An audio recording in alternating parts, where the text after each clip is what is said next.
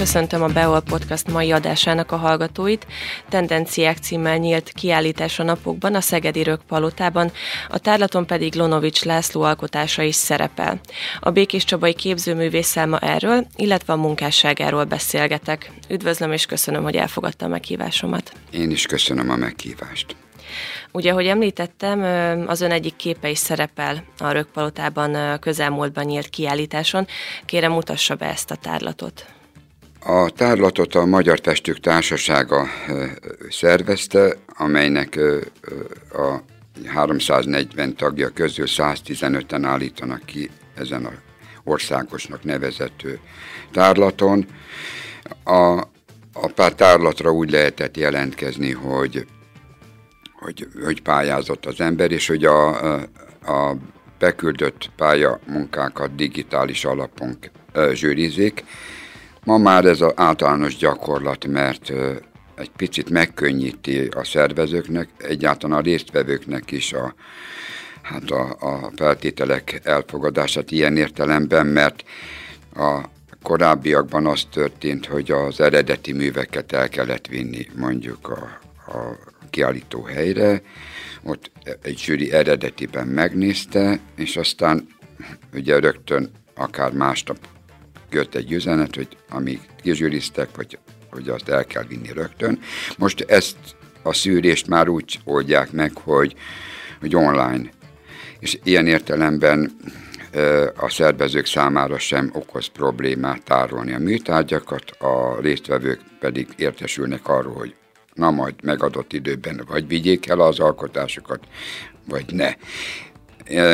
Itt az a szempont érvényesült, gondolom én, mert természetesen a zsűri munkájában én nem vettem részt, hogy adottak a rögpalotának a, a kiállítási terei, mérete, ennek megfelelően a tárlaton azért szerepel, gondolom, egy-egy alkotás, mű, hogy azok jól lehessenek, jól szerepeljenek, tehát ne legyen túl zsúfolt a tárlat. Egyébként, ugye mert látva a tárlatot, technikailag nagyon jól megoldott, nagyon szépen rendezett kiállításról van szó.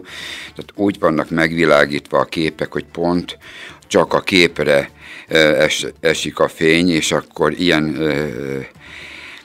látványban a háttér homogén, majdnem szürkének látszik. Ez egy már több helyen is láttam, például Budapesten a Virággyőri Galériában az aukciókon szereplő képeket, műveket ugyanígy világítják meg, akár a kisebb galériában. A kiállítás anyagáról azért annyit lehet tudni, tehát a Magyar Festők Társaságának a tagjai zömmel, hát úgy reprezentálják, úgy általában mondhatnám a a összmagyar kortás festészetnek a, a, a irányzatait, és képviselei között jelentős személyiségek vannak. Most nem akarnék egy-egy embert kiemelni, de a lényeg az, hogy, hogy annak ellenére, hogy csupán egy-egy kép szerepel, általában azok a tárlatok nem szoktak túl jól sikerülni, ahol egy alkotótól egy munka van. Szerencsésebb az, amikor legalább kettő van, mert akkor van egy-egy ilyen egy alkotónak egyfajta jobb reprezentálása, amikor egy-egy munka van, akkor meg a nagyon vegyes felvágott jellege van, viszont itt a, a művek kellő távolságban is levegősen vannak installálva, és egészen jó, jó, jó tárlatnak láttam én. A, a tárlat anyaga az körülbelül lefedi azt a kortás képzőművészeti stílus kavalkádot, hogyha így fogalmazhatnám meg ezt, amely jellemző az egész magyar kortás művészetre, vagy akár a nemzetközire is. Ugye az önkép egy olajfestmény, amiben a fény játsza a főszerepet. Mi alapján választotta ki ezt a képet, és mit lehet erről tudni, mikor készült? Én a fényjel való kifejezéssel már elég régóta foglalkozom. A, a technikai ő, megoldások azok sokfélék, majd azokról esetleg később beszélnék. Uh-huh. Ez egy olajfestmény, én számítógéppel is készítek fénygrafikákat, de én nagyon kedvelem a, az úgynevezett hagyományos értelemben való képalkotást, amelyben az a fajta sterilitás, amely mondjuk a számítógépes grafikákra jellemző, itt másképpen jelenik. Más az anyagszerűsége egy, egy printnek, egy nyomatnak, és más egy, egy festékkel a felületre fölhordott színnek más a hatása, sőt, még azt is, hogy mondjam, hogy az sem mindegy, hogy milyen festék, vagy olaj, vagy akril, vagy tempera festék, és eznek a képnek olyan értelemben van a fényhez köze, hogy, hogy a horizonton megjelenhet ugye az a fajta ellentét egy hajnalban, bár a kép nem erre utal feltétlenül, csupán arra a jelenségre, ahol a horizont találkozik az éggel, és ott megjelenik egy fény és egy kontraszt és egy ellentét, nagyon egyszerű, szimmetrikus kompozícióról van szó. De ha már a kiállításról, erről a kiállításról beszélünk, amely most aktuális, hogyha már a kiállításokat vesszük sorba, talán érdemes megemlíteni, hogy ugyanakkor ebben az időben Budapesten, a Budapesti Tavaszi Fesztivál keretében van egy szabadtéri tárlat Budapesten, a Madás téren, amely a Neumann 120 éves, születésének 120 éves jubileum alkalmából rendezett kiállítás, illetve rendezvény sorozatnak egyik része, ahol a Magyar Elektrográfiai Társaság alkotóinak ebben a, a Neumann ö, a személyisége és egyen kutatásai előtt tisztelgő kiállítás, mint köztudott Neumann János a számítógépes számítógép alapeveleinek kidolgozásának egy meghatározó alakja. Ebből természetszerűleg következett az, hogy a Magyar Elektrográfiai Társaság kapcsolódik ehhez a jubileumi rendezvény sorozathoz, és kiírt egy pályázatot a tagjai számára, amelyre olyan alkotásokat várt, és olyan alkotásokat küldtünk be többen, amelyek valahol kapcsolódnak a, a, a, ehhez a világhoz, és az Elektrográfiai Társaság tagjainak azt kell, hogy mondjam, zömmel számítógéppel hozza létre a mi alkotásokat, ilyen értelemben a kapcsolódás egy teljesen természetes. Ennek a, a Magyar Elektrográfiai Társaság első kiállítása egyébként március tájékán Szexárdon volt, ahol a pályamunkákat bemutatták, és ezből válogattak néhányat, amelyet nagyobb méretbe kinyomtattak, és ezek szerepelnek egy kültéri paravánon, még május 15-ig megtekinthető. Ez a kiállítás egy vándor kiállítás lesz, és tovább megy majd az A22 galériában, majd, ha jól tudom, a mm, Egerben, a Kepes intézetben is be, bemutatják a teljes anyagot. Ugye a Kepes intézetről talán annyit érdemes tudni, hogy Kepes György előtt tiszteleg maga az intézmény nevében. Kepes György egy fényművész volt, aki a Amerikában egy jelentős életművet hozott létre, és a hagyatékát Egerre hagyta, és a hagyatékának egy része is kiállítóan látható a Kepes intézetben is. Ő, egy ilyen, ő is egy ilyen, ilyen ö, elektronikus eszközökkel létrehozott műveket hozott létre, és ilyen értelemben nagyon adekvált a, a, ez a kiállítási anyag abban az intézetben.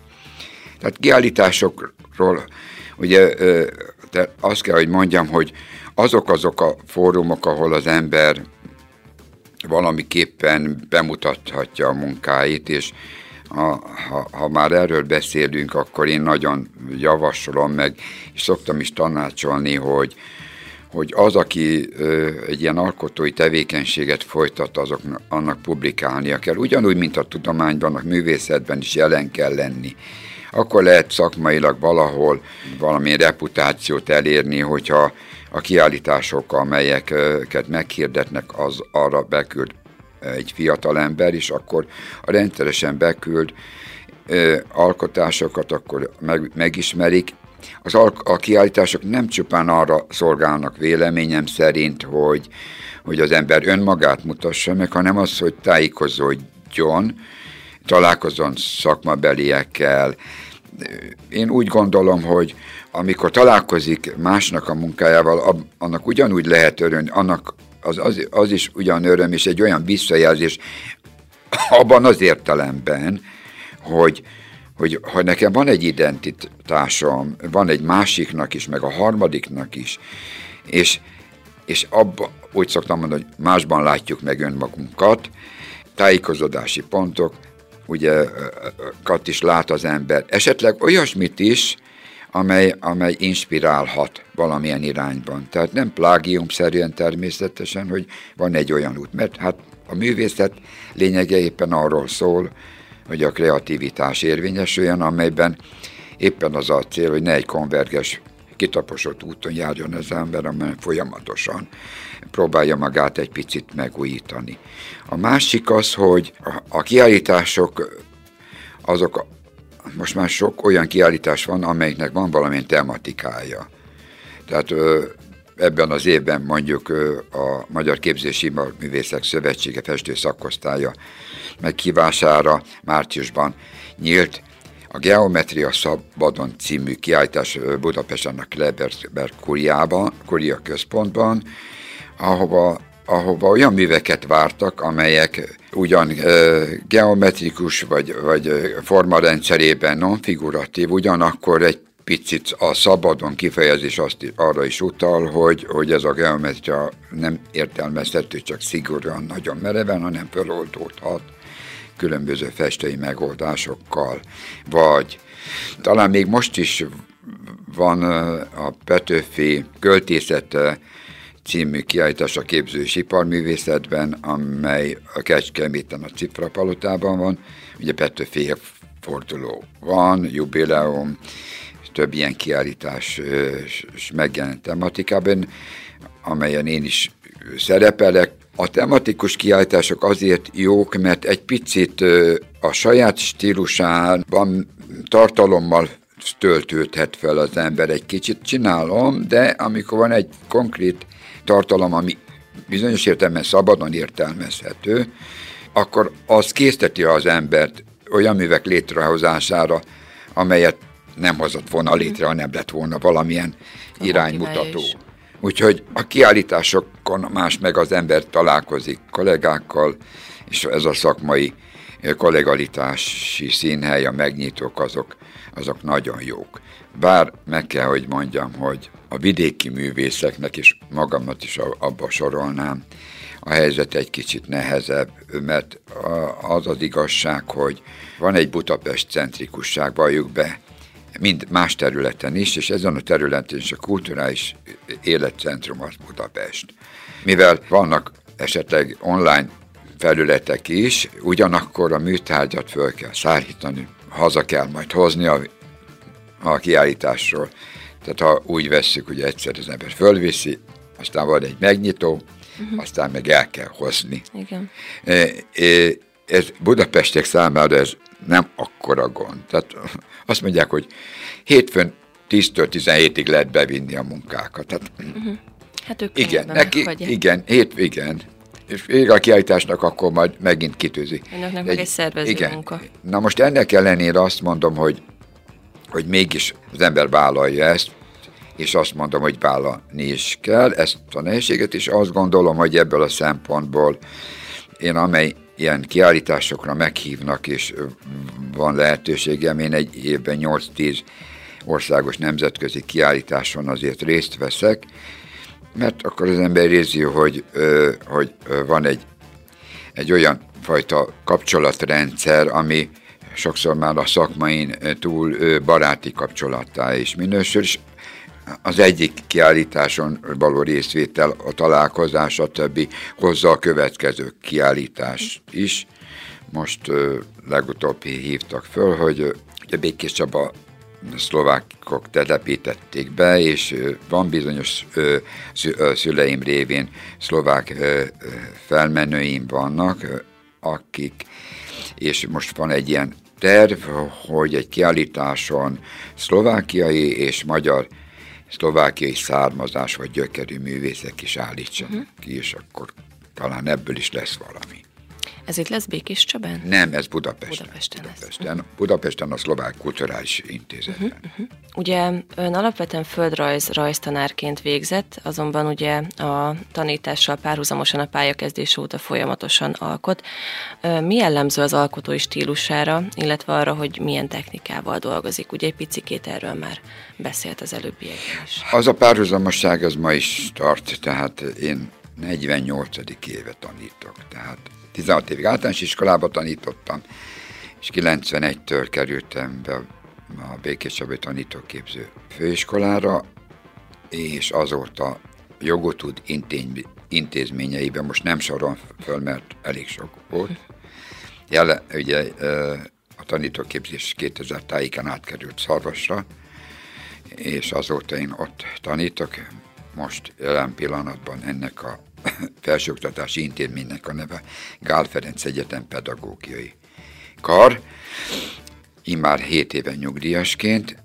Visszatérve a, hogy én milyen technikával dolgozom, sok, ugye hagyományos értelemben olajfestéssel a kezdetben, azt hát nagyon sokáig szitanyomással készítettem a munkáimat, amely kb. a 60, 1976-tól mondjuk 20 éven keresztül azzal, amelyből egy anyagot két évvel ezelőtt a, a múzeumnak adományoztam, 70 darabot, és jelenleg számítógéppel és, és olajfestéssel készítem a munkáimat, ezt a kettőt párhuzamosan művelem. A számítógépről talán annyit lehetne mondani, hogy a számítógép abban segít, akár a hagyományos értelemben képalkotásban is, hogy nagyon sok vázlatot, változatot lehet, tervet lehet készíteni. Míg mondjuk egy kép színeinek megváltoztatása manuálisan, az, az nem ugyan. Ugye, csak egy kép területen egy szint megváltoztatok, akkor minden, a többi szín is más viszonylatrendszerbe kerül. Ezt számítógép alatt egy klikkeléssel meg lehet oldani, és akár több több variánst is egymás mellé lehet helyezni, össze lehet hasonlítani, és a döntést meg lehet hozni. Tehát ilyen szempontból egy szolgáló lány is. Más szempontból viszont egy autonóm önálló alkotási lehetőség, amelyben egy szoftver segítségével az ember létrehoz olyan műveket, amelyek viselik a számítógépes grafikának a, a sajátosságait, ami nem összetéveszthető, hanem más, és ezt a másságot el kell fogadni. Ha hagyományos festék módot is nézzük, hogy egészen más a tempera festéknek a felülete, színhatása, és megint más az akrilfesték, és megint más az olajfestéké. Másképpen hat ugyanaz a szín, más hatást kell, tehát ezt nem figyelembe venni, az, az nagy baj lenne és a számítógéppel készített alkotásoknál én azt tartom fontosnak, hogy, hogy azok a munkák ne csupán szoftver intelligenciát mutassanak magyarul. Köztudomásain interneten, Facebookon is láttam, hogy profilképet átalakíthatod valamilyen filterrel, ismerősek ezek a dolgok, látványos effektek létrehozhatók, bárki ilyet csinálhat. Tehát olyat olyanok vannak, hogy egy fényképből bármikor lehet akvarel festmény hatást keltést, vagy freskó szerű hatást uh-huh. létrehozni. A, a szoftver ezt tudja, hát ez egy mechanikus ö, tett, semmi köze a műalkotáshoz. A művek létrehozása ugyanaz valójában, mert az, ember, az alkotó ember dönti el, hogy milyen legyen a forma, a kompozíció, a szín, és akkor az, ami ott létrejön, ha sikerül egyéni módon ezt megoldani, abban az esetben akkor az viseli azt a fajta sajátos egyetit, amely rájellemző. Erre próbálok kísérletet tenni. Ilyen értelemben azt kell, hogy mondjam, majdnem hagyományos alkotási módszert alkalmazok, meg ugyanúgy teszek föl színeket, változtatok meg valamit. A másik, hogy, hogy a tartalom utalok megint vissza. Tehát ha, én azt mondom, hogy csináltam egy Kecskeméten van egy olyan, hogy kortás keresztény ikonográfia biennáli, tehát két évente rendezik meg. A Cifra palotában szokottak lenni ezek a tárlatok. Ezek országos tárlatok. A legutóbbin az állatok és a növények a Bibliában című tematika volt. Arra is pályáztam, ott a liliomot, mint virágot használtam fel, belehelyezve egy abba a világba, amely létrehozva fényjelenségeket, én ezekből készítem valójában a grafikáimat, tehát nem a szoftver csinálja a fényjelenséget, hanem én létrehozom ezt, fényképezem, aztán azt átalakítom, és akkor ebből próbáltam összeállítani valamit, tehát magyarul ezzel azt szeretném megfogalmazni, hogy, hogy nem csak egy látványosságot, hanem valamiképpen olyan tartalmat is közvetíteni, amely a, a befogadót megérinti. Vagy volt itt a Covid, akkor készítettem olyan képeket is, amely erre a betegségre utal. És azt tapasztaltam most, amikor ez a, a Facebook, amely pejoratív értelmű, ugye, hát társasági felületnek is minősül, hogy valaki órákhoz csak a Facebookot bambulja és nézi. Én annak az oldalát nézem, amelyben az ember publikussá válhat, és ez a fajta publicitás az hát úgy érzem, hogy ez jó, mert egy tárlaton közvetlenül az ember egy kiállításon csinál egy kiállítást, legfeljebb a vendégkönyvbe kap visszajelzést. Itt viszont itt, itt, itt vannak kommentek, és azt tapasztalom, hogy, hogy ezek a munkák, amiket én számítógéppel készítek, ugyan ezek hatnak, és meglepőben érdekes megfogalmazást és olyanokat is leírnek, amit esetleg én nem gondoltam abban a munkában, de, de hát mi a, mi a legjobb ajándék? Az, hogyha az ember létrehoz egy művet, és az hat uh-huh. a, a befogadóra. És érkeznek visszajelzések. Igen. Mi a fő motivációja egyébként az alkotásban? Elhangzott, hogy a, ez egyik az lehet mondjuk a kiállítások is. Igen. De mik azok a fő témák, amiket egyébként ön szeret feldolgozni? Hát ugye a, a, a, a témák, ugye a nonfiguratív alkotásokról, de bizonyos témához kapcsolódó, mire utaltam az előbb, hogy mi készített engem, hát a, van egy belső késztetés arra, hogy az ember verset írjon, regényt írjon, zenét komponáljon, amelyben van egy olyan adottsága, amelyel ilyeneket tud létrehozni. Tehát ez az, az alapvető motiváció ö, ö, számomra. Tehát, ö, és hát aztán azt kell, hogy mondjam, az alkotás az nem egy, hát az, az kudarcokkal teli is, meg sikerekkel teli folyamat, de valójában ez egy élvezetes dolog. Tehát az ember egészen elemelkedhet a hétköznapi valóságtól, és egy másfajta világot teremthet, hozhat létre, valami olyat, amit megkülönbözteti az embert az átlagtól. Most ezt nem akarom én arisztokratikus módon hangsúlyozni, de tény az, hogy ez a, ez a fajta késztetés. Akiben ez a késztetés nincs, az, az nem baj, de én gondolom, hogy ez az alapvető. Hogy szerettem a színeket, a formákat, a, a kompozíciót, és azokkal való alkotási folyamatot, és ha van tematika, akkor van, amikor egyszerűen csak a, a, a kezdeti időszakban engem az érdekelt, hogy milyen téri problémák, milyen téri illúziók hozhatok létre egyszerű geometrikus formákkal. Most pedig a, a fény, a fényel való kifejezésmód sokkal érzelemtelibb ö, hatáskeltés tud létrehozni, és a számítógép ebben nagy segítség számol számomra. Uh-huh. Ugye művészet szervező tevékenysége is jelentős, a térség művészeti közéletének meghatározó alakja. A város és a megye helyi, országos és nemzetközi kapcsolatainak a kialakításában és szervezésében is döntő szerepet játszik. Kérem, hogy meséljen egy picikét erről.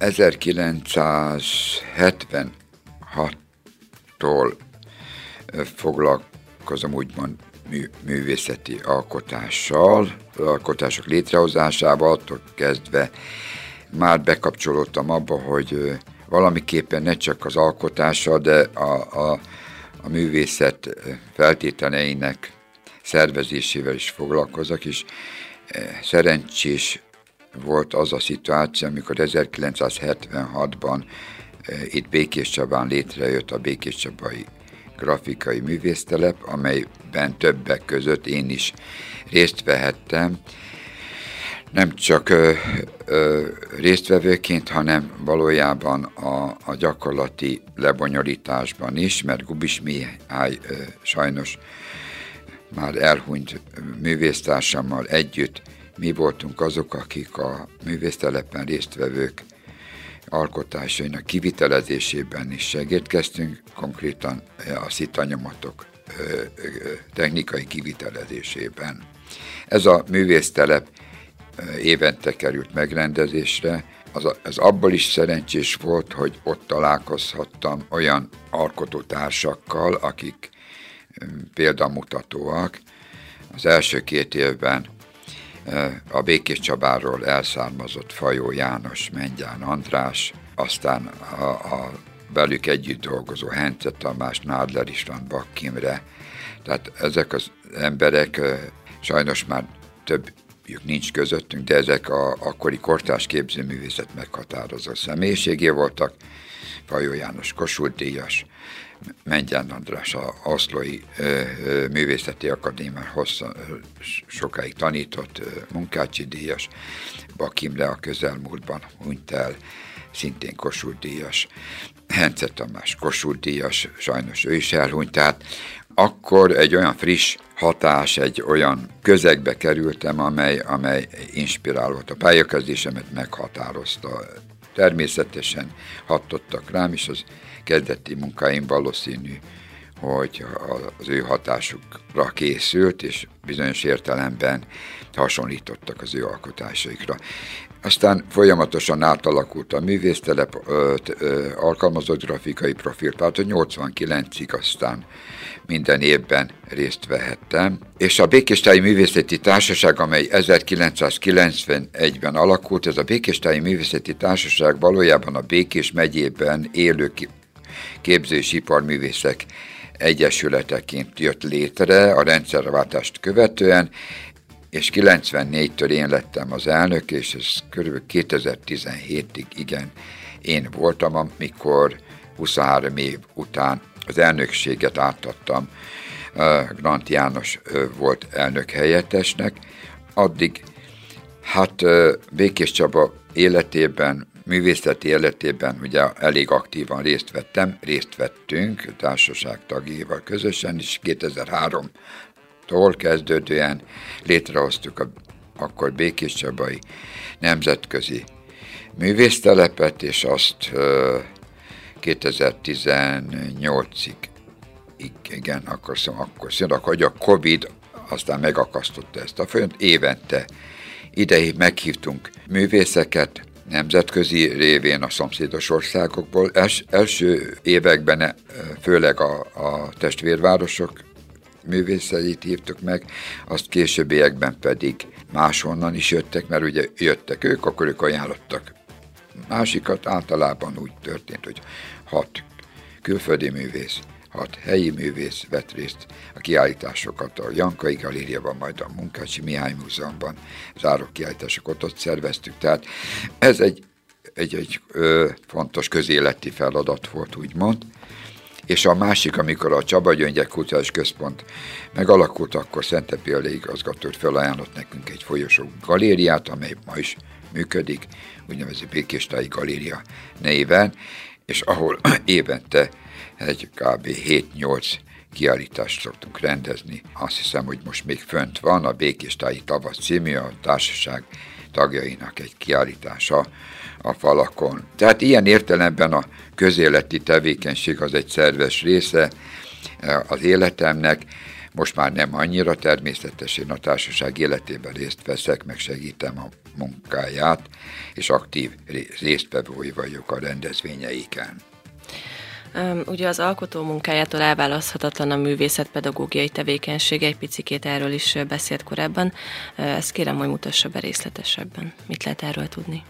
Hát talán annyit, hogy nem tudom mennyire köztudomású, de szerintem igen, a képzőművészeti alkotásokból már létrehozásából és annak eladásából nagyon kevés tud Magyarországon megélni. De úgy gondolom, hogy ez más területen is igaz. Tehát úgymond főállású költő nem igazán van Magyarországon. Talán regényírók igen, meg lehet számolni talán egy kézen, és ennek megfelelően természetesnek tűnt számomra, meg hát azt kell, hogy mondjam, hogy a képzettségemből kifolyólag én, én pedagógusként is hát dolgoztam, amint már talán említettem, ugye 48. éve, és én ezt, és ezt nem tartom akkor a tragédiának, annál is inkább, mert én szeretek tanítani. Tehát hetedik éven nyugdíjasként még fél, félállásban dolgozom az egyetemen, és, és én ezt szeretem csinálni. Sokan úgy élik meg ezt, hogy jaj, feláldozzák az életüket a pedagógus pályán, és nem tudtak kiteljesedni a művészetükben. Hát ez egyáltalán nem igaz szerintem, mert aki, akiben van kellő ambíció és tehetség és adottság, akkor ezt tudja párhuzamosan csinálni. Tehát most vegyük azt a példát, hogy a művészeti akadémiákon, képzőművészeti egyetem vagy a Moholy Nagy Művészeti Egyetemen a mesterek azok, azok mesterek is, meg alkotók is. Tehát jó, hát lehet, hogy tudnak valamelyes bevételeket szerezni a művek létrehozásából, de azért egy biztos egzisztenciát biztosít számukra az oktató munka, vagy egy írót vegyünk, akkor az meg, az meg egy, egy, egy szerkesztő valamelyik folyóiratnál, közben meg még ír is, meg publikál, tehát úgy gondolom, hogy ez így, ez a fajta kettőség jellemző a mai világra, és azt kell, hogy mondjam, hogy az nem azt jelenti, tehát manapság, ha egy picit arról tehát amit az ember, itt Magyarországon akár két-három ezer olyan képzőművész van, aki, aki meg tudna ebből élni, csak ugye olyan kereslet ke, kellene, amely erre rendelkezésre áll. Ilyen nincs. Nem csak Magyarországon, de külföldön sem. Tehát ma az, akinek ki mögött nem áll egy galéria, nem tartozik egy galériához, ahol azt mondja a galérista, hogy ő öt, öt képzőművészt. Nem, hogy eltart, de marketinggel segít, kiállításokat rendez, anélkül nem lehet érvényesülni ez a pályán, és ezt tudomásul kell venni. Ennek ellenére nem vagyok elkeseredve, mert ugye, mint ahogy említettem, ez a, ez a fajta tevékenység számomra örömet okoz, és az is örömet okoz, hogy végül is hatással is van, úgy érzem az emberekre. Ha megemlíthetném, tehát az egyetemi élet, én nem művészeket tanítok, én pedagógus, az a pedagógus képzőkar, én tanítókat hát oktatok, amelyben elsősorban a kétirányú a fontos a szemlélet oktatás, a másik az, hogy, hogy módszertan tanítok, és olyan technikákat próbálok gyakoroltatni, amelyeket a gyerekekkel is meg tud tanítani a pedagógus. Nem a posztmodern művészet rejtelmeibe vezetem be a hallgatókat, erre nincs idő, meg úgy gondolom nem feltétlenül ez a feladata hanem hogy jó pedagógusok legyenek, akik szeressék a gyerekeket, tudják, hogy milyen az a gyerek mit tud, mire képes, milyen képességekkel rendelkezik, hogyan tudja azokat a gyerekeket inspirálni, hogy ezt a tevékenységet örömmel végezik, hogy olyan feladatokat tudjon kitalálni, amely a gyerekek számára is érdekes és élvezetes. Tehát én ezt gondolom. És ez egy, úgy gondolom, hogy nem kis feladat, én is ezt örömmel teszem. És hát, hogyha mondhatnám, hogy volt egy közelmúltban egy, egy ilyen kis kiruccanásom, hogy úgy mond, ugye az Erasmus egy, egy olyan pályázati rendszer, ami lehetőséget biztosít a hallgatók számára is a mobilitásra. Felsőoktatásban oktatók számára is ad egy lehetőséget, hogy külföldi egyetemeken vendégoktatóként egy hetet eltöltsenek. Én már több alkalommal voltam a Nyitrai Egyetemen, vagy a Rózsa egyik katolikus egyetemen, és most legutóbb a Bányai Művészeti Akadémián voltam, ahol olyan kollégákkal van kapcsolatom, akik hárman is, akik itt a Békés Nemzetközi Művésztelepen is részt vettek, tehát jó szakmai kapcsolat az, ami, ami lehetőséget biztosít arra, hogy az embert fogadják egy-egy ilyen egyetemre, mert nem úgy van, hogy én pályázok valamilyen egyetemre, nem is tudják, hogy ki vagyok, és hogy én szeretnék oda menni. No, tehát a szakmai kapcsolatok ilyen szempontból is működnek, és a Békés Csabai művésztelepen résztvevők nem csupán ugye, ahogy itt részt vettek, de abból a szempontból is szerintem fontos, hogy azok, akik idejöttek, azok a Békés Csaba jó hírét is vitték el innen. Ugye mondta azt, hogy hogy ebből a képzőművészetből nem lehetne ö, csak úgy megélni, és ez sajnos régebben is így jellemző volt a művészekre, de miben változott ö, ma egyébként a, a művészet szerepe akár a társadalomban, illetve mi a, az emberek hozzáállása, milyen ma, ö, vagy miben más ma képzőművésznek lenni, mint mondjuk a korábbi időkben? Hát ugye Munkácsi városában élünk, ugye?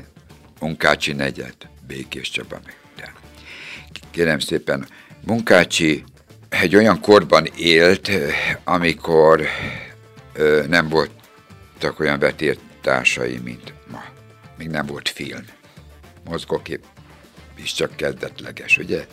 Tehát Munkácsinak a, a trilógiái, a nagy kiméretű képeit végigvitték Európá nagyvárosaiba, és ott hatalmas közönség, érdeklődés kísérte ezeket a műveket. Valljuk be őszintén, ma a képzőművészet visszaszorult egy bizonyos perifériára, nem szűnt meg, van helye természetesen, ez az igazság.